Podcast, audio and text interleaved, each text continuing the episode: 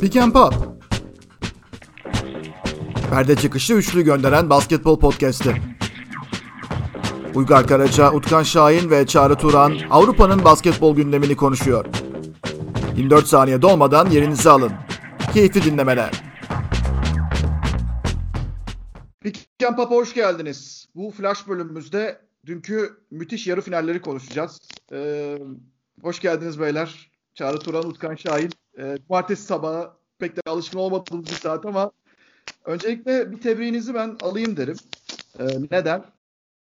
Çünkü ben final için e, Milano Ceska olabilir demiştim ama üçüncülük maçını iyi e, tahmin etmişim. E, ama bunun için kendimi kötü hissetmiyorum açıkçası. E, zaten riskli tercihlerdi. Milano'da e, Ceska'da maçı son topa kadar getirdi. Zaten e, Euroleague Final Four'unda böyle Efes e, Barcelona yani sezon başında final oynar diye düşünülen takımların finale geldiği de pek sık rastlanmıyor. O yüzden e, açıkçası bizim için ayrı e, güzel oldu. Bir de yani Euroleague'in kendisi için de güzel bir final oluştuğunu düşünüyorum. Finali en doğru tahmin eden herhalde Utkan oldu değil mi? Utkan sen e, Efes Barcelona'yı çok net bir şekilde söylemiştin ki genel tercih de oydu. Net bir şekilde demeyeyim ya. Ben işte Clyburn demiştim ama zaten hikayede onun üzerine geçmiş. Clyburn'un başarılı ya da başarısızlığına göre hikaye belirlenir demiştim. Ona göre belirlenmiş oldu hikaye açıkçası. Öncelikle tabii ki Efes'i tebrik ediyoruz ama e, iki tane çok farklı maç izledik. Yani biri Ceska maçı e, daha böyle bir ne diyelim NBA tipi bir maçtı desek belki çok isabetli olmayabilir ama daha yakındı yani Euroleague tipi maçtan. Yani Barcelona Milano izleyince aradaki farkı anlıyorsunuz. İki tane e, yapısal olarak çok farklı maç izledik. Ama neyse ki Efes bu işin sonunu getirmeyi başardı ve artık finaldeyiz. Barcelona'yı oynayacağız. Ee, Valla öncelikle şunu söylemek istiyorum ben sizlere dönmeden önce. Final Four formatını çok seviyorum ya. Yani dün akşam bir daha anladım. Yani Final Four formatındaki bu e, intensite, bu yoğunluk hani işte bir Grand Slam finalinin son böyle setine giden artık son birkaç puanla giden e, maçlardaki heyecanla pek fazla bir şey eşleşemiyor spor alanında onu düşünüyorum. Ee, peki Çağrı senden başlayalım. Efes, e, Seska sen Itudis'e karşı bahis yapılmaz demiştin. E, gerçekten de bence koçluk olarak Itudis yine maçın ikinci yarısında maçı çevirecek hamleleri galiba yaptı. Hani elinden geleni de yaptı. Ama bazı şeylerde günün sonunda e, onun da elinde değil de Efes'in e, bireysel olarak performanslarda çok üst düzeylere çıktığı bir maç oldu bence. E, Mitsic bence Final Four e, sendromunu, o büyük maçlarda, kritik anlarda sıkıntı yaşama sendromunu bayağı bir aştı. Boboa, e, Singleton, e, Simon, Larkin, herkes, Sertaç Şanlı, herkes e, bireysel olarak çok üst düzeyine yakın bir maç oynadı. Ama ben Singleton'ı galiba maçın yıldızı olarak seçeceğim. Ee, tabii burada yuvarlak masa olacak. Yani direkt paslaşacağız maç içerisindeki e, olaylardan, gelişmelerden neler oldu, neler bitti. O yüzden önce seninle bir açılışı yapalım. Sen nasıl değerlendiriyorsun genel olarak maçı? Ya Itudis hani son çeyreğe mi bekledin yani? Ee, biraz Itudis bence biraz hayal kırıklığı oldu. Ee, şu yüzden maçı Efes'in konfor alanı içerisindeki kendisi zaten yani söyledi. Yani tamam planlı olduğunu da zannetmiyorum ama Efes'in maçı kendi konfor alanı içerisinde oynamasını ve kendi istediği yapıyı dikte etmesine izin verdi CSK. Ve bu CSK'nın bu şekilde kazanabileceğini beklemesi çok e, aşırı iyimser bir durumdu. E, nihayetinde onun sonucunda 20 sayı geriye düştüler. 20 sayı değil, o aradaki ilk 3 çeyrekteki yer oyun şeyine bakarsanız ki Efes'in biraz daha dikkatli, biraz daha özenli olsa bazı anlarda özellikle çeyrek sonlarında belki 30'dan bahsediyorduk yine. Yani e, CSK'nın buna izin vermesi büyük bir sıkıntıydı bence. Sebebi de şu. Efes'e karşı CSK'nın potansiyel olarak yani en önemli oyunu dikte etme, kendi istediklerini daha e, hani oyunun parça parça farklı dakikalarında hani farklı planları kurgulamanın ötesinde genel olarak oyunu daha fizikselleştirme, biraz daha çirkinleştirme, o rebound potansiyel rebound üstünlüğünü iyice e, orada dikte etme, empoze etme ve daha sert bir maçı haline getirmek konusunda çok ısrarcı olmadılar. Ara ara denedikleri oldu işte bir dönem ilk çeyrekte özellikle işte Hackett olsun, Clyburn işte son ilk çeyreğin sonunda böyle biraz da post-up yaptılar. içeriği zorlamaya çalıştılar. Şengel'e biraz zorladı. Ama onlardan çok çabuk geri teptiler. Yani şimdi Şengel'in falan dışarı çıkıp üçlük atmaya çalışması falan güzel göstergeler değildi maçın ilk yarısında. Ki ilk pot altında en azından biraz tahribat yarattığı bölüm vardı. Ee, Clyburn işte ilk 5 dakika zaten yedek kenardan geldi. Mesela Clyburn'un post-up'ta kullanmak deneyi tam 15 dakika geçti maç başladıktan sonra. Yani bunları falan çok geç kalmış durumdaydı. İşte ancak Sal'ın dördüncü çeyrekte biraz daha bu konuda daha agresif olmayı, daha inatla potaya gitmeye çalışmayı. Şimdi kısa beş değildi bence orada hikaye. İnatla potaya gitmeyi. Hani bazen illa post-up olmak zorunda değil ama inatla potaya gitmek. Biraz daha fiziksel teması aramak. Bu şartları zorlama konusunda e, yeterince ısrarcı olmadılar. Ancak son çeyrek akılları biraz başlarına gelmiş gibi duruyorlardı. Ve bir takımın maça bu şekilde hazır olması ve rakibin konfor alanı içerisinde oynamayı kabullenmesi bence çok büyük bir hataydı. Ve nihayetinde bence maçı orada kaybettiler. Yani Efes tarafında bu maç niye tekrar oraya geldi ayrıca konuşuruz ama CSK bu maçı belirleyici noktasında çok, çok büyük bir hatayla başladı ve bir şekilde yani hem planlarında eksikler vardı hem de uygulama o odak noktasında ısrarcılık konusunda hatalar yaptılar ve bir şekilde aslında maçın o noktaya gelmesine onlar da öncelikli olarak sebep oldu benim gözümde. Ee, bence Fenerbahçe serisinden Efes çok ders çıkarmış. Yani Ceska'nın Fenerbahçe serisinde. Fenerbahçe orada ne yaptı? Ceska'yı durdurabildiği zamanlarda çemberini korudu. E, normalde sezonda yaptığı içeris sezon içerisinde yaptığı savunmanın çok fazla dışarıya açılan e, savunmanın bir modifiye versiyonunu getirdi. E, Efes de aynı şey yaptı. Yani modifiye olarak çok fazla içeride kaldılar. Çemberi korumaya ağırlık verdiler. E, Ceska'da ısrarla söylediğin gibi yani ilk bölümde en azından içeriden oynamaya çalıştı. İşte Şengelya, Michael Eric e, yani Hackett'ın post-up'larını çok görmedik ama içeriden oynamaya çalıştı ve Efes içeriği kapattı. Bu sefer e, tek e, şansı dışarı dönmek zorunda kaldı. Orada da üçlük isabeti bulamadılar. Orada da biraz kadro e, derinliğinin işte e, sakatlıklarla son dönem sekteye uğramasının cezasını ya da faturasını ödediler diyelim. Yani Lundberg e, bence hala sakatlığın etkisindeydi. Strelniak zaten öyle. Hiç zaten o devreye giremedi. Öyle olunca iki tane e, üçlükçüden yani şut isabeti yüksek oyuncudan faydalanamıyorsunuz. Elinizde kim kalıyor? Voigtman kalıyor. Zaten üçlük doğru düzgün sokamadı Ceska. O zaman da sayı üretecek e, alanı kayboldu tamamen. Neyse detaya gireriz. E, Utkan sen katılıyor musun bunlara? E, Itudis'in hamleleri geç kaldı demişti Çağrı. E, ben de biraz da e, kadro derinliği sebebiyle mecburen öyle oldu ve Efes'in e, savunma modifikasyonu biraz işe yaradı dedim. Sen nasıl değerlendiriyorsun o farkın 20'ye açılması ve sonra kapanması konusuna da yavaş yavaş girelim bence. Ben Çağrı'nın tarafındayım açıkçası. Yani e, anlayabiliyorum. Evet Efes'in Efes'in çemberi kapatacağını herkes biliyordu. Yani maç öncesi herkes e, e, Efes'in o işte yani çünkü karşıda Will Clyburn var, Hackett var. Bütün oyuncuları düşündüğünde farklı oynasaydı maç 30-35 olacaktı ve belki hiç geri dönüşten bile bahsetmeyecek. Yani orada ki ben e, son çeyrekteki geri dönüşleri de biraz takımın Itudis'i çekmesiyle beraber olduğunu düşünüyorum. Yani bir Efes biraz böyle e, sersem başladı. E, o serilere karşı reaksiyon gösteremedi geri dönüşle beraber. İki, takım biraz sanki oyunu oraya götürdü ve Itudis de biraz iş oradan beslemeye başladı. Yani Itudis'in kararlarıyla değil de takımın onu götürmesiyle beraber götürdü. Çünkü e, yani o açıdan Itudis benim e, hafta sonu en büyük hayal kırıklığımdan bir tanesi oldu. Bu, ben daha farklı bir performans bekliyordum. Takımın performansı başka bir yana. E, tabii Efes için konuşmak gerekirse 3 çeyrek çok e, yani konfor alanı bozulmadı. Larkin'in işin içine giremediği bir günde çok rahat götürülen, e, rol oyuncularına çok rahat baskı e, destek alan, işte Sertaç'ın yani bilmiyorum ama işte e, tarihe geçecek bir Türk oyuncu performansı, Euroleague tarihine geçecek bir Türk performansı sergilemesi e, gibi gibi etmenlerle maçı çok rahat götürdü ama son çeyrekte işte o klasik Efes biraz e, sendromu yaşandı. Yani bu sene çok gördüğümüz maç sonlarında krize sokma. E, ben maç öncesi şey demiştim belki hatırlarsınız işte başa baş bir maçta CSK favori olur e, demiştim. E, yani Efes maçı kazandı. belki beni haksız çıkarttı ama yani orada biraz CSK'nın kendi hataları yüzünden kazandı. Yani son top ondan önceki toplarda biraz yani Efes son maçın sonu iyi oynayamadı. CSK çok daha kötü oynadığı için Efes kazandı gibi durum oldu ama yani gene de iki top zaten berbat. Efendim? Son iki top zaten berbat yani. Clyburn evet. aldı, pull up gönderdi yani hani. Evet evet. Hiç yani özelliği kendi, olmayan. kendi kariyerini anlar. Ama orada işte şey söyleyeceğim. Yani işte herkes şey yazıyor. Orada da Etidüs savunmam gerekiyor. Etidüs bunu mu çizdin diyor da Etidüs bunu çizmemiştir muhtemelen. Yani birebir oynayacak alım açmıştır. Ama evet. orada artık Yok yani birkaç tane opsiyon bahsettim orada yani. E, Clyburn biraz kendisi onu denedi. Evet evet yani onunla alakalı bir durum değildir o.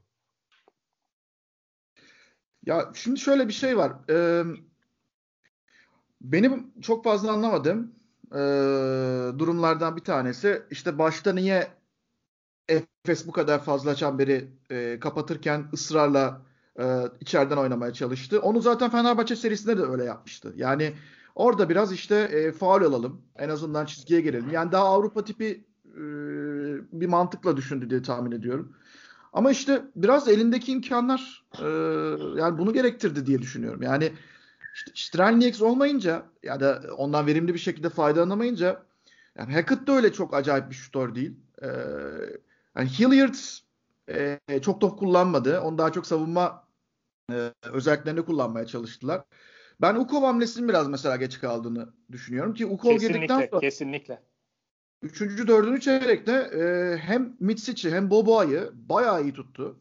Ve e, boş düştüklerde de Efes'i şaşırtan oyunculardan biriydi. Yani Lundberg ve Ukov son artık böyle e, son başvurulacak wild card'lar olmaktan ziyade belki birinci, ikinci çeyreklerde e, o hamleyi yapması gerekirdi galiba. Zaten fark biraz öyle kapandı gibi geliyor bana. Ukov mesela son iki pozisyondaki reboundları hatırlayın Efes. işte bir tanesi Larkin'in aldı bir tanesi Simon aldı. Çok kritik. Onlar zor pozisyonlarda alınmış reboundlar.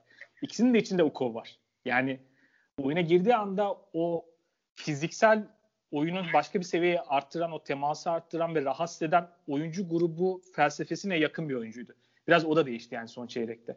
Sadece iki tane şu katmadı. Maçın tamam yani bütün oyun içerisinde o takımın daha sert oynamasına mesela yardımcı oldu Ukov. İşte o yani Ukov hamlesinin mesela geç kalması sebeplerinden bir tanesi o sertliği empoze etmede geç kalmasının göstergelerinden bir tanesi o mesela bence.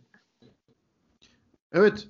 Ee, şimdi düşündüğümüzde şöyle bir yani bir kere Ceska'nın o ilk çeyrekte ya da ilk yarıda galiba sadece bir tane e, isabetli üçlüğü vardı galiba. Yanılıyorsam düzeltin.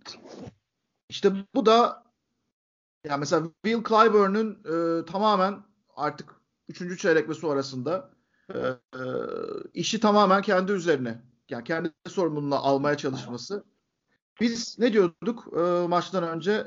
Yani Will Clyburn'u eğer o şekilde bir moda geçerse, kendisi maçı sırtlamayı düşünürse durdurmak e, çok kolay değil. Zaten öyle de oldu yani 20 26 sayı attı ama e, 6'da bir üçlük.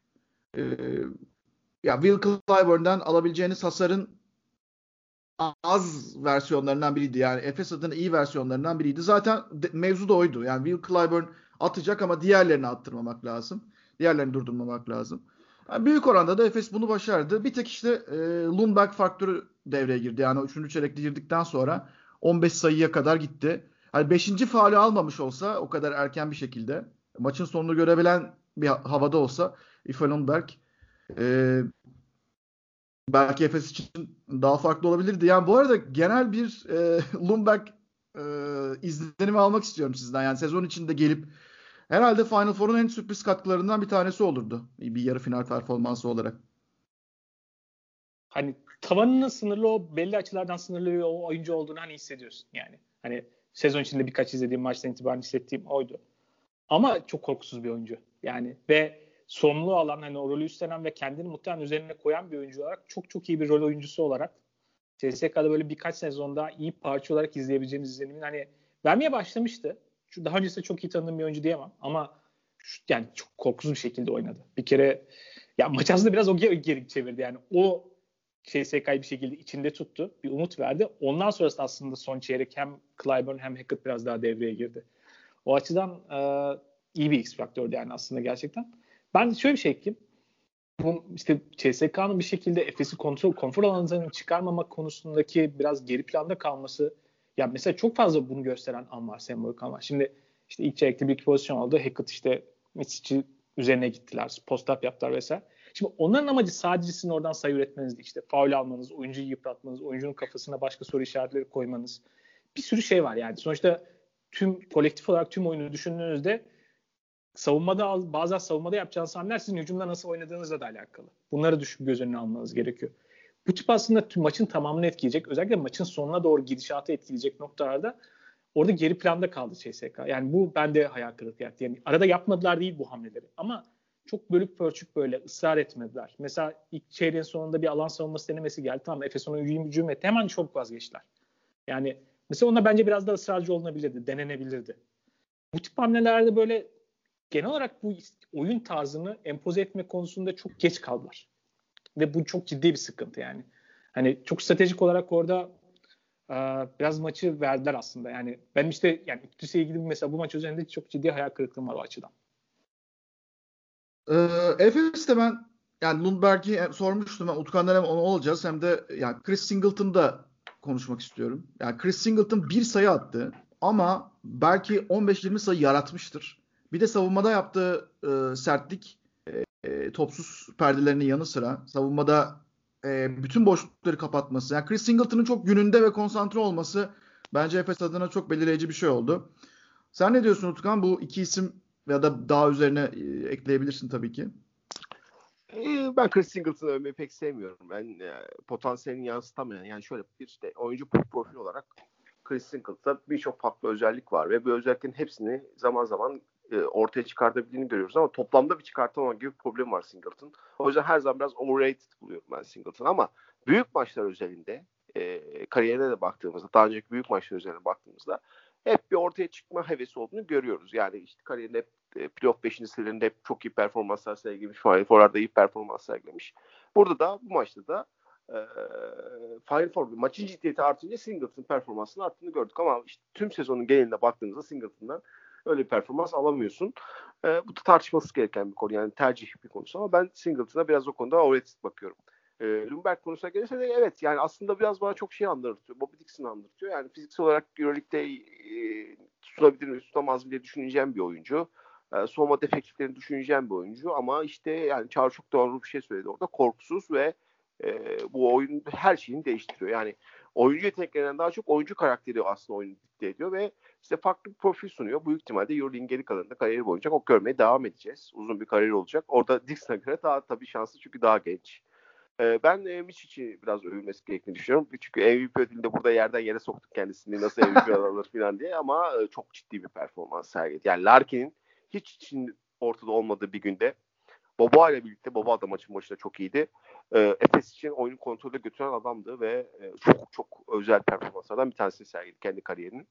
E, geçen Final Four yarı finalinde de e, Efes Fenerbahçe maçında da çok iyiydi. Ama burada daha birinci adam. O maçın birinci adamı Larkin'di. Burada birinci adam Mişiş'ti.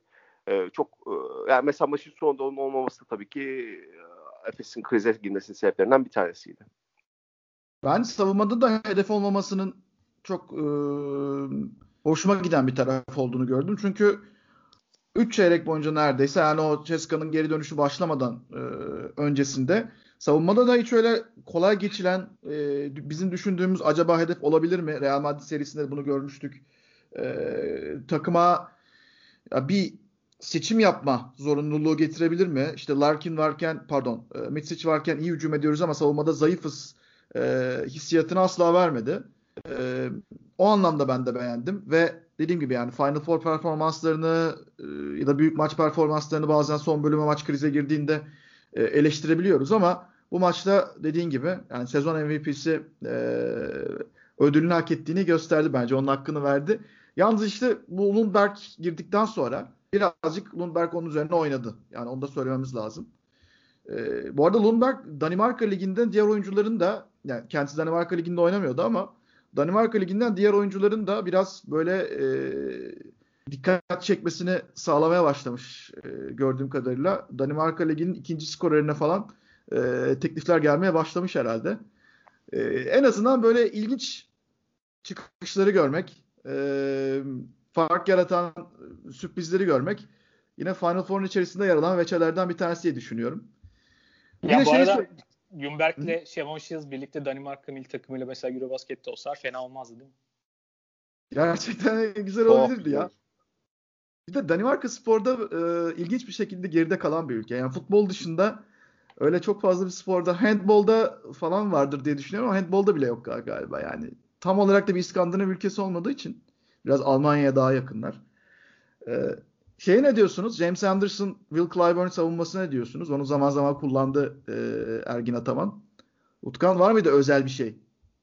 Yani, yani çok beklendiği gibiydi. Çok öyle ne altı ne üstüydü bence. Yani. Çok öyle özel bir şey değildi bence. Ya evet. orada şöyle zaman zaman görece diğer oyunculara göre fiziksel olarak mesela özellikle post-up pozisyonlarında biraz daha iyi durdu kısmen.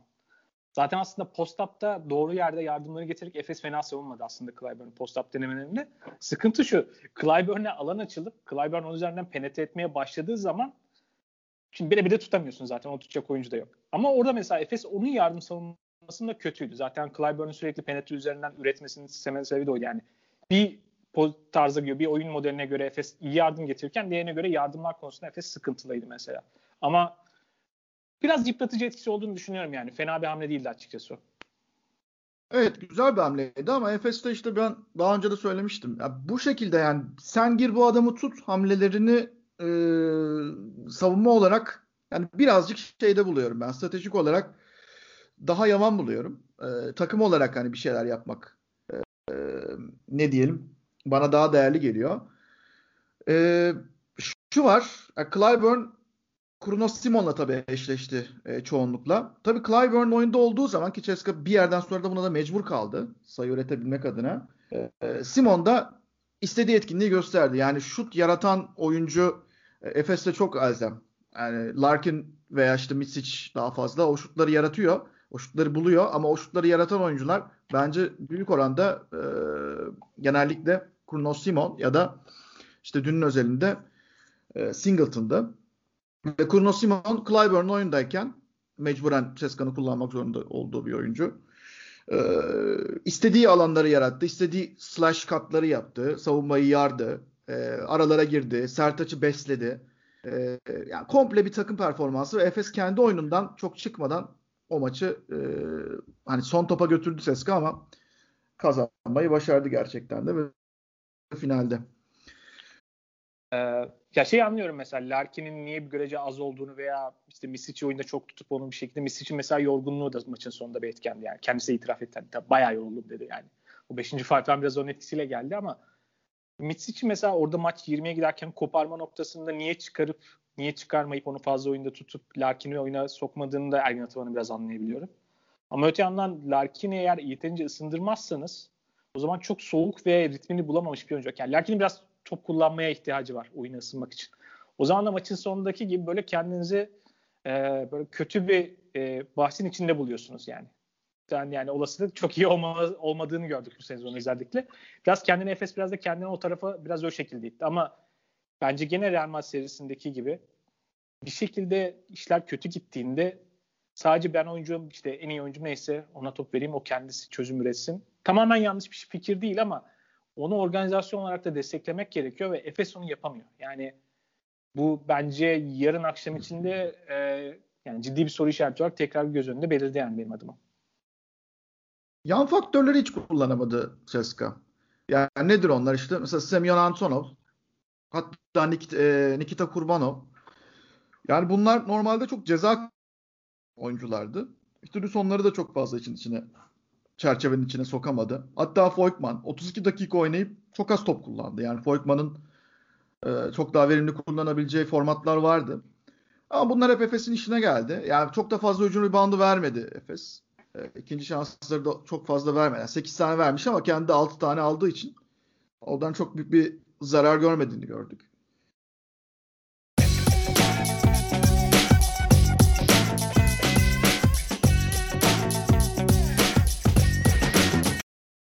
Barcelona Milano. Ee, sezon başında da zaman zaman normal sezon maçlarını bir araya geldiklerinde de hep düşündüğümüz bir şeydi. Tam Avrupa tipi bir eşleşme. Ee, ve gerçekten geleneksel Euroleague tipi bir yarı final olduğunu söyleyebiliriz. Yani Efes Ceska maçına kıyasla e, çok daha fazla böyle Euroleague'in DNA'sına uygun, e, Euroleague'in genel e, kültürüne e, tam oturan o serinin içerisinden Euroleague Final Four serileri içerisinden bir maç izledik. Son ana kadar da heyecanı bitmedi. Burada e, Milano'nun maçı son topa kadar taşıyacağı e, tahmininde yanılmamış olarak Hani beni sevindiren bir görüntü vardı açıkçası. Amaç hiç düşündüğüm gibi olmadı. Yani o son topa kadar taşıdılar ama nasıl taşıdılar diye bir sormak lazım. Yani birkaç kez Milano'nun Barcelona karşısında böyle geri dönüş serileri yakaladığını gördük ki Milano'dan çok uzun süredir tam tersini gördüğümüz için e, bir değişiklik anlamında e, maçı çok farklı bir noktaya getiren e, görüntü vardı. Messina'yı sezon boyunca eleştirdik, Milano'yu sezon boyunca eleştirdik ama bizlere çok güzel bir yarı final sundular. Doğrusunu söylemek gerekirse. Utkan senden başlayalım. Barcelona Milano seni şaşırtan veya ha tam beklediğim şeyler bunlar da dedirten şeyler nelerdi? Ya öncelikle seri öncesi hiç konuşmadığımız Misov'un bir anda seride yani Final Four öncesi hiç konuşmadığımız Misov'un bir anda bile Final Four'da çıkıp özel bir performans sergilemesi benim hoşuma gitti. Çünkü yani ben Misov'u çok severim ee, ve e, Andretis bulurum çoğu zaman.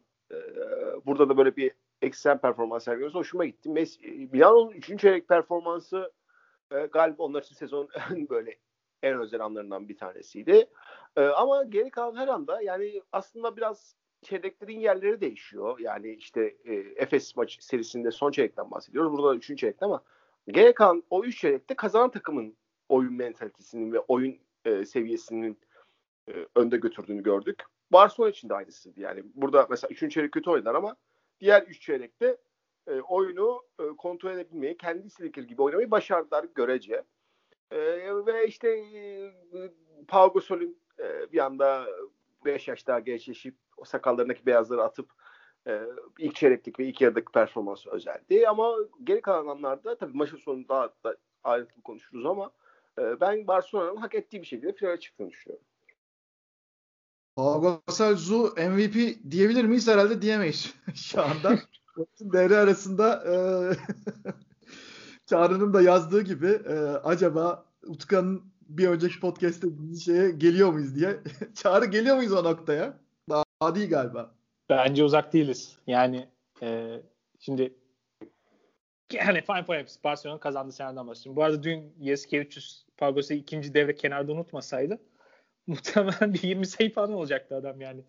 İki örtüsü maçta o istatistik olası bir senaryoya gidiyorduk. Çünkü şimdi Mirotic'in istatistikleri iyi görünüyor ilk bu maç üzerinde. Şimdi yarın Mirotic'ten kimse çılgın performans beklemiyor yani. Dünkü son çeyreği de düşününce. Ee, olabilir yani çok uzak değiliz bence hala. Evet. E, Pau Gasol'ün o adanmışlık seviyesini e, gerçekten takdir etmemek mümkün değil. Kendisine verilen görevi harfiyen e, tam anlamıyla birebir şekilde e, uyguladı ve Yaskevicius'u zaten onu bu noktaya böyle hazırlamış Yaskevicius. Yani bu yarı finalde ben ilk yarıda e, işte bir 10 dakika kullanırım ve 10 dakikada vereceği zararı verir. Ondan sonra zaten bu maçın yoğunluğuyla herhalde maça çıkamaz diye düşündü ama ikinci yarıda da gayet kullanılabilirdi. Milotic maça çok iyi başladı bu arada. Hepimizi şaşırtan bence bir e, noktada. Maça süper girdi. E, bununla beraber yani Utkan'ın söylediği de önemli. Ya Mitsov nasıl bir Avrupa tipi oyuncu olduğunu da gösterdi değil mi?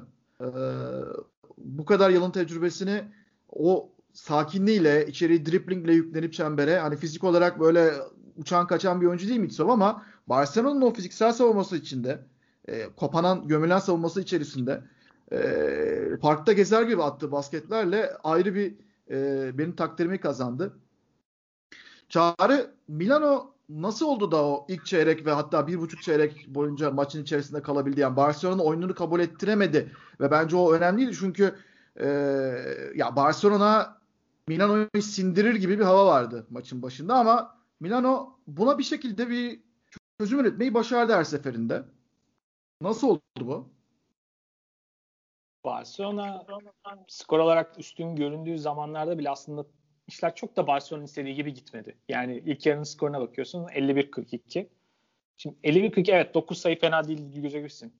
51-42 Barcelona'nın istediği oyun değil. O maç eğer 35-25 olsa evet o Barcelona'nın istediği oyun derdik. Veya maç böyle 80'lerde değil de Barcelona maçı işte 95-80 kazansa bu Barcelona için çok ideal bir senaryo değil. Ama Barcelona maçı 75-63 vesaire kazanırsa evet bu zaman Barcelona'nın istediği oyun olmuş diyebilirsin. İşte bunu hangisine daha yakın oynayacağınız belirliyor ve Barcelona orada savunmada gerçekten sıkıntı yaşadı. Yani şu dikkatimi çekti. Ee, normalde Milano ki açıkçası yani genel sezon öncesinden çok beğenmediğim bir takım. Özellikle hücum organizasyonu ve hücum tercihleri anlamında sevdi şuydu. Örneğin ortalama bir Milano hücumu iyi aksiyonlarla başlıyor. Çok güzel aksiyonlar var ve bir oyuncuya topu buluşturmak için. Ondan sonrasında bu sıklıkla zorlama bir şut üzerinden üretilen bir hücuma dönüyor. Yani onun üzerinden hani hazırlanmış pozisyon üzerinden oyuncunun kullanan şutları kullandığı, organize olduğu, bir şekilde baskı geldiğinde o pas dönüşümünün daha efektif bir şekilde sağlandığı bir yapı değil. Sürekli zorlama şutlara gidiyorlardı veya kötü mismatchlerle bir yani iyi mismatchler üzerinden birebirler oynamıyorlardı. Anlamsız tercihler geliyordu bana bu. Çok ama çok çok yetenekli bir takım. Yani bahsettiğim Misov artı Markov mesela çok yönlü ve çok iyi oyuncular bence. Bu oyuncular yani kısa rotasyonun içerisinde 5. 6. oyuncu. Çoğu zaman adını anmıyoruz. Ama çok kıymetli oyuncular mesela bunlar. Geri kalan 4 oyuncu ise daha çok skorer, biraz daha spektaküler oyuncular. Bu yüzden mesela görünüyor. Milano gerçekten çok yetenekli kısalar açısından. Şimdi bunu yapabildiği için Milano biraz kurtarılıyordu bazı maçlarda. Bazı maçlarda ise kurtaramıyordu. Bu maç ise o kadar zorlama şutları çok fazla o kadar odaklanmadıklarını gördüm. Yani pozisyon ne gerekliyse onu oynadılar ve onun üzerinden buldukları şutları kullanmaya gittiler ve buradan yani fena gözükmediler maçın çoğunluğu. Dikkat çeken şuydu mesela. Özellikle işte bu Barcelona'nın kafasını karşılar. Yani Barcelona aslında böyle kompleks savunmalar uygulayabilecek bir takım ama mesela birkaç e, perdelemenin bir araya geldiği, böyle bir yerde birleştiği noktalarda falan orada dağılma noktasında falan Barcelona kafası çok karıştı. İlk yarıda özellikle. Yani oradan kim çıktıysa perdelemeden bir anda boşa çıktı ve istediği pozisyonu bularak oynuyoruz. Yani Barcelona sürekli orada dağılmış şekilde oynadı. Ve bunu Barcelona maçın çoğunda dikte ettiler aslında. Ki devre arası bir maç sonunda da Yaskiyevic şundan bahsediyor. Sağa doğru yani hücumun sağına doğru e, hücumu yönlendirdiği zaman oraya doğru istediği pozisyonları, alanları bulduğu zaman zor durdurması biraz zor bir takım ve biz buna izin verdik dedi. Ve bu özellikle dikkat edecek daha sonrası devre ısınınca. Çünkü Barcelona biraz bu kendi yani kendi savunma şeyinde tutamadığı zaman Barcelona başka bir şeyler yapması gerekiyordu. Ve onu biraz sınırlı yaptılar. Ben açıkçası hani Milano'nun kendi içerisinde o hücumu belli ölçüde aslında iyi oynadığını düşünüyorum. Mesela işte Şevan Şiz'in skoruna baktığında belki çok yüksek bir sayı görmezsin normaldeki beklediğine göre. Çünkü o aslında biraz daha düzen içinde ürettiklerinin göstergesi. Yani Şevan Şiz biraz düzen dışı onların bas, sayı üreten oyuncusu. Mesela aslında kendi düzenleri içerisinde kalarak e, oyunu iyi oynadıklarının göstergesi. Diğer tarafta şu Milano'nun yaptığından daha çok Barcelona'nın biraz hataları ve bence Yasikevicius'un bazı tercihleri de Milano'yu biraz maçın içerisinde çok tuttu.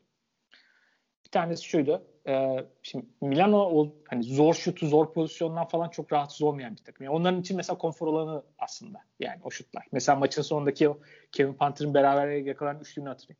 Yani zor bir şut değil mi ama? Ama orada mesela gereksiz alan verdiler. Yani işte Klaver zaten Klaver'in niye bu kadar dakika olduğu ayrı bir soru. Yani çok maçın içerisinde gözükmedi. Çok hata yaptı mesela. Klaver oradan bir alan verdi. Öbür tarafta Hanga gereksiz yere bir alan açtı. Onu bıraktı. Bir anda orada 2 metrekare falan bir alan bulduk Kevin Panther ve tamam onun için yeterli. Yani o şutu attı. Şimdi ona oyunculara ise Barcelona mesela top kaybı yaptırdığı zamanları düşünün ya durdukları zaman düşünün. Gerçekten baskı arttırdı. iyice alanı kapattıkları böyle iyice e, herkesin baskıyı son seviyeye getirdiği noktalarda Milano top kayıpları yapmaya başladı. Orada işte ikili sıkıştırmalar veya alanı kapatınca organize olmakta zorlanmaya başladı. O zamanlar Barcelona ancak durdurabildi Milano'yu. Sorun da şu ki sezon içinde oynanan iki maçı kazanma ve domine etmesinde Barcelona'nın bu savunma mentalitesi etkindi. Ve sezon içinde bir sürü kazandığı maçta böyle kazandı önemli maçları. Zenit serisinde de bunu yaptıklarında ve yapamadıklarında ne olduğunu gördük. Barcelona bunu ya maç böyle 10 dakika falan uyguladı. Sıkıntı bu. Barcelona bunu niye daha uzun süreye yayamadı? Niye kendi oyununu empoze ettirmekti? Belki skorun gidişatı onlar için yanıltıcı oldu özellikle ilk yarıda ama bunu niye empoze etmekte biraz e, çekingen davrandı? Bence bu e, belirleyici faktörlerden bir tanesi oldu. Mesela şey geliyor aklıma. Güzel bir anda. İşte bu sağa doğru hücum konusu çok dikkatimi çekti maç içerisinde özellikle sonrasında. İlk yarı sonunda hani o bir şekilde o Milano hücumunu o screenlerden çıkmaları falan durduramayınca, savunamayınca bu sefer önden baskı yapmaya çalıştı. Güzel bir hamle yaptı mesela Yasikevicius ilk yarının sonunda. Baskı yaptı. Oradaki baskıya biraz daha büyüttü. Sağ tarafına böyle biraz daha odaklanıp sol taraftan oynamaya yönlendirmeye çalıştı falan derken oradan mesela iki tane top kaybı çıkardı. Çünkü Milano'yu o şekilde ancak konfor alanının dışına çıkarabiliyorsunuz. Onu yaptı. Milano mesela 3. çeyrekte özellikle e, kısa 5'e biraz daha dönmeye çalıştığında, onu ya uygulamaya çalıştığında mesela Barcelona gereksiz yere kendisi de kısaldı. Barcelona kendisi gerekli kısaldığında kendi konfor alanının dışına çıkıp rakip istediği oyunu oynamaya fırsat verdi. Çünkü zaten Milan onun üzerine kurulmuş bir takım yani. Adamlarda pivot yok. Yani bir tane Terzewski ile oynuyorlar yani. Başka pivotları yok gerçekten geleneksel anlamda oynayacak. Buna fırsat verdi. Milano'nun aslında kendi istediği oyunu biraz oynamasının içinde kaldı. Yani işte aklıma şey geliyor. Milano'nun orada baskıyı biraz daha arttırıp pot altını boşalttığı alanlar oldu. Orada mesela lob pasları bir iki yerde iyi uygulayamadılar. Mesela ama vazgeçti. O doğru hücumda aslında. Mesela ondan vazgeçtiler. Reboundlar geliyor aklıma. Ee, devreyi Barcelona iki katı rebound alarak kapattı. 16'da 9'du. Ve Barcelona reboundları geride bitirdi maçta. Yani Milano'ya karşı hele de Barcelona'nın reboundları kaybetmesi büyük bir kö- yani sıkıntı. Nihayeten uzattım şeye dönüyorum. Barcelona Milano'nun oynamak istediği oyunun dışına çıkarma, onu konfor alanının dışına çıkarma konusunda biraz çekingen davrandı. Maçın çok sınırlı kısmında bunu yapabildi ve Milano'nun hayatta kalmasına izin verdi yani. O baskıyı sürekli artırarak Milano'nun rahat hissetmemesini sağlamaları gerekiyordu. İşte Gasol'ün nedensiz bir şekilde bence ikinci yarı az oynaması veya fiziksel oyunu daha net bir şekilde hissettiren Oriola'nın hiç oynamaması gibi faktörler mesela bence e, çok sorgulamaya sorgu soru işareti yaratan tercihlerdi bence. Evet. Ee, birkaç şey. Klaver hamlesi işte bu Efes'te James Anderson hamlesi gibi oldu biraz. Yani son çeyreğin başında biraz Kevin Panther'ı alev almış vaziyette durdurma amaçlı ama tabii işe yaramadı. Ki Klaver e, hem perde çıkışı savunması iyi olan hem birebir savunması iyi olan e, topsuz alan savunması güçlü olan bir oyuncu ama e, tabii böyle anlarda maça girip o katkıyı bir anda vermek çok kolay değil. İkincisi Milano'nun geleneksel pivota sahip olmama konusu. Doğru bir noktayı e, hatırlattın tekrardan. E, Tarselski hamlesi 3. çeyrekte geldi ve Tarselski bir sürü hücum reboundu çekti. E, Milano'nun böyle X faktörü oldu bir anda. Hatta biz bir önceki e, podcastlere konuşmuştuk. Tarselski sakat mı niye oynamıyor falan. E, özellikle bu maç için saklanmış belli. E, bayağı da zorladı reboundlarda ama işte ben birkaç pozisyonda Messina'yı şu hareketi yaparken gördüm. E, Chacho'ya yani Sergio Rodriguez'e ya hani entry pas at çaprazdan biraz post-up pozisyonu hazırlayalım da en azından hani Heinz post-up oynayacak hali yok da hani en azından oraya top insin oradan bir şeyler kuralım. Çünkü sürekli olarak perimetredeki yayın etrafındaki e, üçgenden bir şeyler yaratmaya çalışınca baskı yediler. Ve baskı yiyince iş Kevin Panther'ın ya işte Malcolm Delaney'nin zor şutlarına kaldı. Ee, onları da attı hoş Kevin Panther e, hatta işte e, Delaney de bir ölçüde katkı verebildi ama geleneksel uzunları bugün artık basketbolda çok fazla e, yeri yok diyoruz. E, işte o post, post-up oyunlarını oynama alanı bugünün basketbolunda çok kalmadı. Milano da bu zaten bunu çok yapmıyor ama işte böyle anlarda maç tutmak adına gerekli olabiliyor. Ee, orada 5-6 sayılık farkı koruyabilirlerdi. En azından oyun tutmak anlamında. Faul olabilirlerdi son çeyreğin başında. Ee, ama olmayınca işte Barcelona'nın baskısını yine yediler. Ee, gene tabii ki e, konuşacak çok şey var tabii ama ben de bütün aklımdakileri burada kullanmayayım diyorum. Utkan bu konuştuğumuz ışığında e, seni yapacağın katkılar neler? Yani sen son çeyreğin başında Milano'nun kazanabileceğine inanmaya başlayanlardan mısın? Ben onlardan biriydim mesela. Hayır değilim. Çünkü ben yani Milano bana o kadar çok hayal kırıklığı uğrattı ki e, ben Barcelona'nın hep bir şey ben açıkçası söyleyeyim ben Saras'ın etkisiyle maçın Saras'ını yani Barcelona'yı tutuyordum ve o yüzden biraz taraftarlık etkisiyle de iç hissiyat olarak da Barcelona hep geri döneceğini düşündüm. E, ama bu şekilde bu, bu şekilde geri döneceğini düşünmemiştim açıkçası. Yani biraz daha böyle e, yani Çağrı'nın çok uzun anlattığı kısımda tekrar değinmek istemiyorum ama daha sert bir şekilde geri dönmesini beklemiştim. Onu çok göremedim ama e, bir şekilde en de sonunda Barcelona'nın kazanacağına inanıyordum ben. E, bunun Mirotic'li olması, o fuallerin Mirotic üzerinden gelmesi tabii benim için biraz üzücü oldu. Çünkü biliyorsunuz Mirotic'in e, en büyük haterlarından bir tanesiyim. Diğer taraftan da biraz tabii e, bizi dinleyenlere boynum bükük. E, yatırım tavsiye olarak Deliney artı 17 vermiştim. O da tutmadı. Bu hafta benim için biraz kötü geçti. Evet yani o biraz sıkıntı oldu. Ee, birkaç isim var. Mesela Zach Ledey. Yani Zach Ledey ve Kevin Panther. Olympiakos'tan adeta kovalanan oyuncular oldu. Yani hani Kevin Panther zaten kovalandı da e, Zach Ledey de işte sezon sonu iyi geçmeyen sezon e, olmadı bir şekilde. Yani bireysel gelişim anlamında bence Tarsevski de aynı şekilde. E, burada Messina sezon boyunca çok fazla övebildiğimiz bir e, performans sergilemedi takım. Ama oyuncu gelişimi anlamında, bireysel katkı an, alma anlamında, anlamında bence Messina iyi iş çıkardı e, diye düşünüyorum şu dönüp baktığımızda. Zach Ledey, Kevin Panther e, yorumu olan var mı? Bu ikisi bence maçı sürüklediler. Özellikle Zach Ledey. Yani Kevin Panther atandı ama. Ee, yani Zach Ledey İsrail Ligi'nde ilk çaylak senesinden beri benim favori oyuncularımdan bir tanesi. Evet yani bazı şeylerini yadırgayabilirsiniz. David Blatt ilk Olympiakos'a geldi. Onu 5 numarada kullanmaya çalıştı. 4 numarada olursa daha işte farklı problemler yaşadı ki kariyerin başında 3 numara. Yani kolejde yanlış hatırlamıyorsam 3 numara oynayan bir oyuncuydu. Ee, bunun getirdiği birçok problemi yaşadı. Olympiakos senesi mesela bir Buduknos maçı vardı. Ee, Olympiakos tarihi rekorunu falan kırmıştı. Onu da hatırlıyorum. Sonra Zalgiris onun için doğru bir okuldu. Doğru bir yerdi. Ee, ve ben yani Milano biraz onun için e, riskli bir tercihti bence. E, geçen sene oraya giderken. Ben daha yukarı bir takıma gitmesini ve e, ona hazır olduğunu düşünüyorum. Ama Milano çok dağınık bir yer olduğu için Ledi'yi yiyebileceğini düşündüm. Sezon içerisinde çok zorlandı anlar oldu ama artık belli profil oyuncu olduğu yerde kanıtladı burada. Ve Oncan Ledi için mutluyum. Kevin Panther için aynı şeyi söyleyemeyeceğim. Ben Kevin Panther'ın e, gibi oyuncuları çok hiçbir zaman beğenmedim. E, Olympiakos dönemindekileri de beğenmiyordum. Kızıldız'dayken de beğenmiyorum. Burada da bu sene çok maç aldı. Benim beklentimden çok daha iyi bir sezon geçirdi ama e, burada da e, sezon geri kalanında ben mesela gelecek sezon tekrar Milano tarafta olsam kadroda görmek istemem yani. Stavropoulos olduğu sürece böyle Olympiakos'undan Olympiakos bağı olan Olympiakos'tan düşmüş oyuncuları Milano'da görebiliriz daha yani. Eski Olympiakos genel menajeri şu an Milano'da çünkü. Evet ama yani maça da Kevin Panther'la tutundu Milano. O da tuhaf olaylardan biriydi. Onun da o pull-up'ları e, birebir zorlamalar üzerinden gelen dediğin gibi 1 metrekarelik 2 metrekarelik alanlarda gelen üçlükleri falan. İşte mesela ben Maçı onu kurtar... anlamıyorum yani Barcelona yani bütün sezon Kevin Panther'da onu oynamış. Yani herkes onu oynuyor.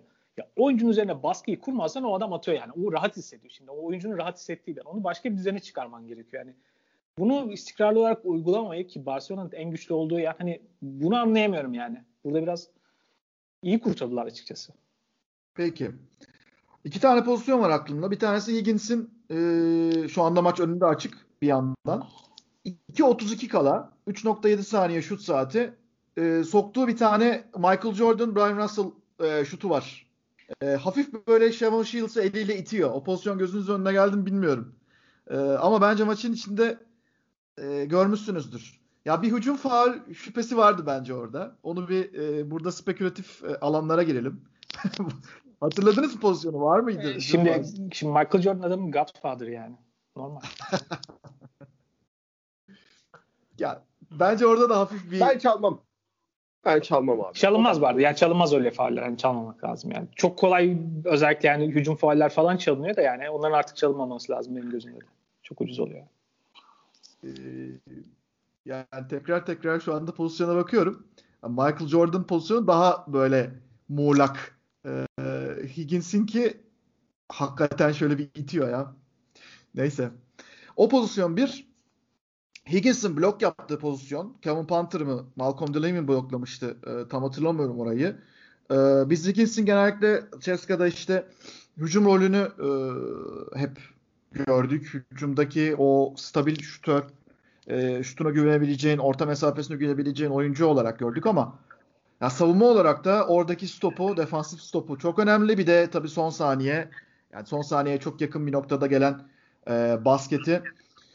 Corey Higgins'in Barcelona'ya niye geldiğini artık iyice e, mazeretlendirdiği bir andı bence. Çok bekledik bu anı. Yani Higgins bir türlü Barcelona'da e, Ceska'daki konumundan daha geride gözüküyordu ama açıkçası bence Higgins adına da en özel Barcelona anlarından bir tanesi oldu diye düşünüyorum. Ben ee, orada bir ekleme yapayım. Şöyle e, Corey Higgins herhalde en sevdiğim oyunculardan bir tanesi herhalde şu anda Euroleague'deki. Ta Gaziantep zamanından beri. İşte Gaziantep'teki zamanında da e, yani o zaman işte koçu şöyle söylemişti yani Gaziantep yani sürekli çok dikkatli, dili çalışıyor, dinliyor yani. yani cin gibi adam. Sürekli bakıyor, kendini öğrenmek istiyor, geliştirmek istiyor demişti. Tam oyuncu profili. Yani sürekli üzerine koyan bir oyuncu oldu. Sürekli. Ve CSK'ya gittiği andan itibaren önce aslında mesela ya akılda belki biraz daha hücum katkısı öne çıktı daha sonra çünkü o daha kolay akılda kalır ama CSK'ya gittiği dönemde aslında daha savunma parçası olarak ön plandaydı. İyi tamamlayıcı parçaydı. Daha sonra gittikçe sürekli üzerine koyan bir oyuncu olduğu için böyle yaratıcı rolünü de biraz üstlenen, daha ön plana çıkan bir oyuncu haline geldi. Çünkü daha fazlasını veriyorsunuz. O da çalışan, üzerine koyan bir oyuncu olduğu için onu kaldırıyor. Her zaman belki o kadar hani tavanı çok çok yüksek bir oyuncu değil belki. Hani onu belki her zaman o kadar istikrarlı uygulamıyor. O kadar yani birinci oyuncu rolünü ama onu belli ölçüde üstlenebiliyor ve çok iyi katkı veriyordu. Geçen sezon mesela Pesic modelinde o tabii daha tempo odaklı bir takımdı. Mesela orada da zaman zaman çok iyi performanslar oldu dönem dönem. Yani hücumu yönlendiren oyuncu falan oldu ama kökenine bakarsan aslında önce savunma parçası olarak oraya katkı yapan oyuncu oldu. Daha sonra sürekli aşama aşama üzerine koyan daha fazla sorun. Yani sadece skor eden değil bir yandan da topu yönlendiren oyuncu haline de geldi zaman içerisinde belli ölçüde. Hani bence ya, muazzam bir rol oyuncusu yani yıldız rol oyuncu tanımı çok kıymetlidir bence. Muazzam bir rol oyuncusu çünkü yani sürekli üzerine koyuyor ve hani hak edilmiş bir şey onların yani çok iyi bir andı. Evet. Ee, Barcelona'nın son topu savunma pozisyonunu e, yine görüyorum. Gasol oynamadı oynamadı. O son anda pas açısını kapatmak adına e, oyuna girdi ve yani tek görev oydu zaten pas açısını kapatmak orada. E, çünkü Milano zaten Bayern serisinde böyle bir son topu oyuna sokmuş hemen hemen aynı açıdan ve hemen hemen de aynı seti oynayarak e, orada Zerkledi'yi arka tarafta kullanmışlar ve basketi bulmuşlardı. Belki de yani o basket olması şu anda Bayern karşı Bayern olacaktı Barcelona'nın karşısında. İşte herhalde. burada fark şu yani Trinkieri gibi yapmadılar. Yani Davis'i pot altında tutup pot altını boş bırakmadılar yani. Evet. Temel fark yani. Ki bence gene sembolik bir an. Yani maçın özellikle son çeyreği ve maç sonlarını daha uzun beşlerle oynadı Barcelona. Ve bence biraz o da yıprattı yani Milan oyunun şartlarını mesela biraz da o zorladı. Yani hep böyle sembolik anlar mesela Clyburn'un o kendi şutunu içeri zorlamayıp atması mesela nasıl CSK'nın bütün maç hikayesinde nasıl böyle sembolik bir maçı kaybediş anıysa Barcelona'da hem maç sonundaki son pozisyon ki son pozisyon 3 uzunla oynadılar. Hem de son çeyreği daha uzun beşlerle oynayıp daha fiziksel olarak baskı kurmak ki Bolmaro da bence çok kıymetli bir katkı verdi bugün dün. O da Barcelona maçı nasıl kazandığına dair bence sembolik bir andı yani. Bolmaro zaten Zenit serisini de bence bir anda değiştiren oyunculardan biriydi. Ha bir de yani e, Utkan'ın favori oyuncusu Kalatis'in sakat olması o anda bu Bolmaro'da bir alan açtı galiba. Yani e, maçın sonunu Bolmaro'ya getirmeleri bir şans olabilir mi Utkan sence? Ben orada araya gireyim mi bir söyleyeyim? Kalatis'e bayağı savunmasını zorladılar yani. Yani onun üzerine penetre ederek bayağı oradan işlediler aslında.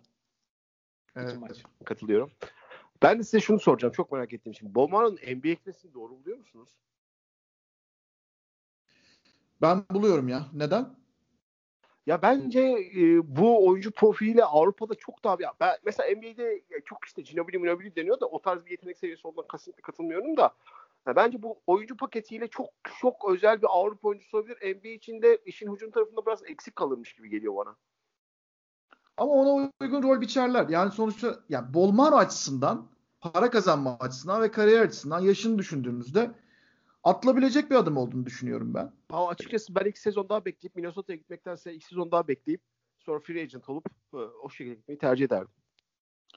Ben bir sezon daha beklese fena olmaz diye düşünüyorum. Yani daha fazla sorumluluk alıp biraz daha uygunlaşsa iyi olur diye düşünüyorum ama hani maddi açıdan da yani profesyonel sporcusun. Olduğun riskler malum yani maddi açıdan. Maddi açıdan da o, o fark hani biraz e, reddetmesi zor bir olanak olabilir. Arjantin oyuncuların zaten bu konudaki e, yaklaşımlarını biliyoruz. Yani birazcık basketbolun çok para kazandırmadığı bir ülkeden geldikleri için ancak Avrupa'ya giderek veya işte başka ülkelere giderek para kazanabilen bir noktada kendilerini buldukları için e, onlar için zaten nihai hedef mümkün olduğu e, ölçüde kısa süre içerisinde NBA'ye ulaşmak. Yani işte defalarca Gabriel Dek'te de örneğini gördük. En son Vildoza'da da örneğini gördük. E, ya Campazzo ben çok şüpheliydim NBA'de tutabileceğinden fakat acayip tutundu. Yani tutulmakta kalmadı. Orada tabii Jamal Murray'nin sakatlanmasında rolü var. E, bayağı da bu işi hani kendi istediği gibi e, şekillendirmeyi başardı. Yani evet Avrupa açısından kalsa veya oyunu uygunluk açısından kalsa çok güzel.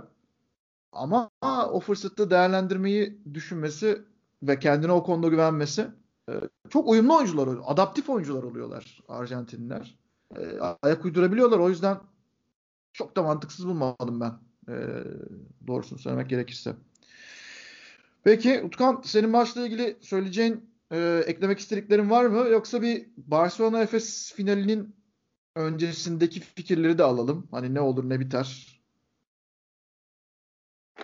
Yani sezonun iki maçında da hatta önceki aslında Barcelona Efes bir e, şöyle 3 yıl alırsak, son 3 yıl alırsak güzel bir rekabetin sonu gibi ya da bir pencere açılımı ya pencerenin büyümesi gibi işte önce playoff'ta e, iki takım tarihi içinde önemli bir playoff serisi sonra geçen seneki maçların rekabet düzeyi e, bu seneki maçların rekabet düzeyi ve Efes'in belki de son 3 yılda Avrupa'da net üstünlük kurduğu takım yani playoff serisinde eledi. Geçen sene de birde bir de ama o maçta ilk maçta Larkin yoktu. Bu sezonda 2'de 2 yaptı. Ve e, biraz e, aslında iki takımın profilleri birbirinden çok uzak gözükse de yani işte ne bileyim daha basit anlatımla Efes biraz daha NBA vari bir basketbol oynarken e, Saras'ın Barcelona'sı daha işte Avrupa'nın temel basketbolunu oynamaya çalışan ilk takım olmasına rağmen e, Efes'in e, büyük bir üstünlük kurduğunu gördük. E, ama yarın 40 dakika farklı bir dünya, farklı bir e, maç olacak ve açıkçası mesela e, burada gene hamle yapması gereken taraf Barcelona olacak. Çünkü şunu net bir şekilde gördük. Daha önceki 40 dakikalarda Efes bu Efes maçı karşılaşmalarında Barcelona'nın aynı şekilde oynadığı sürece Efes'i durduramadı Barcelona. Ee, istediği kadar işte uzun kalmaya çalışsın. istediği kadar reboundlar olsun. istediği kadar tempoyu durdurmaya çalışsın. Efes'in kısaları karşısında e, Efes'in e, Simon'la 3 numaradan yarattıkları karşısında e, büyük bir çözülme gitti iki maçta da. Dolayısıyla bugün ya, finalde hamle yapması gereken, bir şeyde değiştirmesi gereken taraf e, Barcelona olacak. Ha, bu ne olabilir?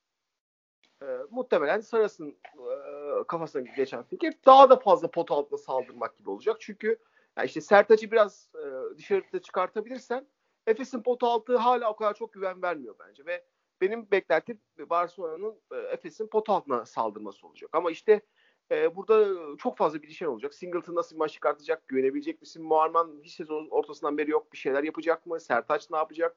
Dunstan son bir resital sergileyecek mi? Gibi gibi bir problemler var ama e, ben eğer Barcelona bir şey yapamazsa, Efes'i rayından çıkartamazsa e, Efes'in e, şampiyonun favorisi %55-%60 Efes'in favori olduğunu düşünüyorum. Evet bu maça favori göstermek tabii final olduğu açısından olması açısından çok zor ama hani Efes Barcelona açısından da çok zor. Çünkü dediğin gibi 3 maçlık bir seri olarak düşünürsek sezon serilerini Efes'in kazanmış olması Yaskevicius'un ince ayar konusunda Efes'e ayrı bir yer. Bence sezon başından beri zaten bunun olabileceğini uzun vadede ya finalde Efes'le karşılaşabileceğini uzun vadede düşünüyordu. İki farklı ekolün buluşması olması anlamında ben e, e, Nick Galates'in durumunu da merak ediyorum. Yani sakatlık durumu ne alemde acaba? O, ayak bileğinden galiba bir problem yaşamıştı. Milano maçının sonunda.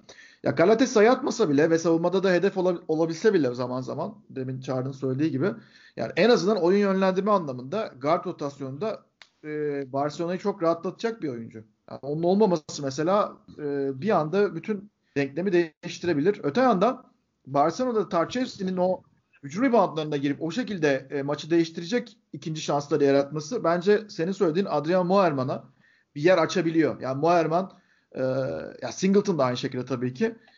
Yani hücum reboundına girdiğinde alabilecek oyuncular ama e, dediğin gibi bir süredir de Moerman'dan çok fazla bir şey göremiyoruz. O ikinci şanslar Efes için bayağı bir değerli olacaktır.